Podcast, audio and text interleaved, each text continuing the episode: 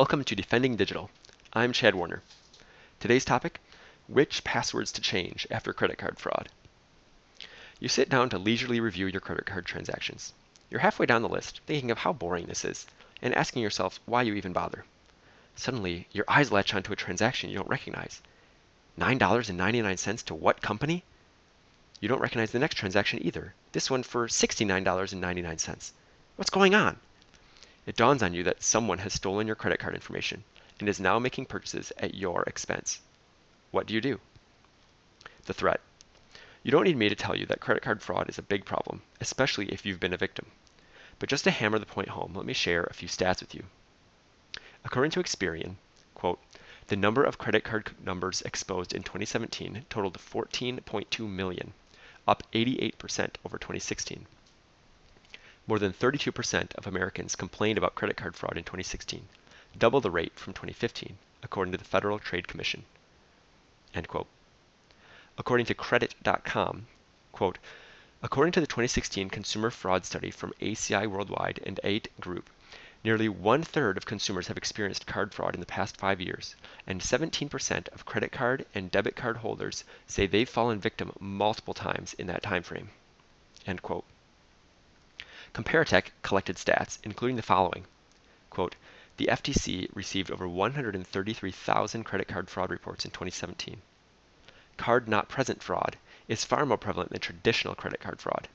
Thanks to the increasing popularity of online shopping, card not present fraud is now 81% more common than point of sale credit card fraud. End quote. When you contact your credit card company, they will investigate the fraudulent transactions for you.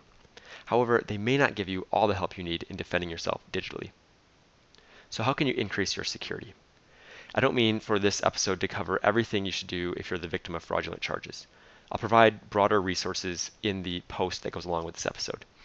Uh, this episode is really about the digital aspects of recovering from and protecting against credit card fraud. First, change the password of your account with the credit card company. This could be a bank, a credit card union, whatever financial institution you have your credit card through. Also, change your security questions, PINs, and any other details that a person could use to gain access to your account. Then see if your account offers any additional forms of security that you can activate, such as two-factor authentication. Second, change the password of any accounts with the merchant, the seller, who sold the items. For example, if the fraudulent purchase was from Amazon, change the password of your Amazon account. Also, change your security questions and any other details that a person could use to gain access to that account. Then see if your account offers any additional forms of security that you could activate, such as two-factor authentication. Your credit card company should contact the merchant about the fraudulent transactions, but feel free to contact the merchant yourself as well. Third, think hard about whether you have any accounts that may have been used to steal your credit card info. Maybe an employee of the company that you bought from stole your info, or maybe someone outside that company breached the company's servers to get your data. If there are any accounts you suspect, change those passwords, security questions, any other details that a person could use to gain access to that account. It also wouldn't hurt to contact the suspected companies about your concerns.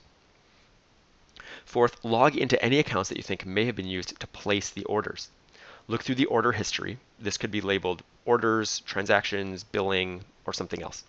See if there are any orders that you didn't place. If there are, report them and repeat the steps above for any of the affected accounts. Don't wait until your monthly credit card statement arrives to review your transactions. Use mint.com or one of the alternatives to regularly review all your financial transactions. I review mine weekly. The sooner you catch fraudulent transactions, the better. So in the post, I have uh, not only more articles about this topic, uh, but also some broader articles that include other steps you should take if you're the victim of fraudulent charges. So what should you do?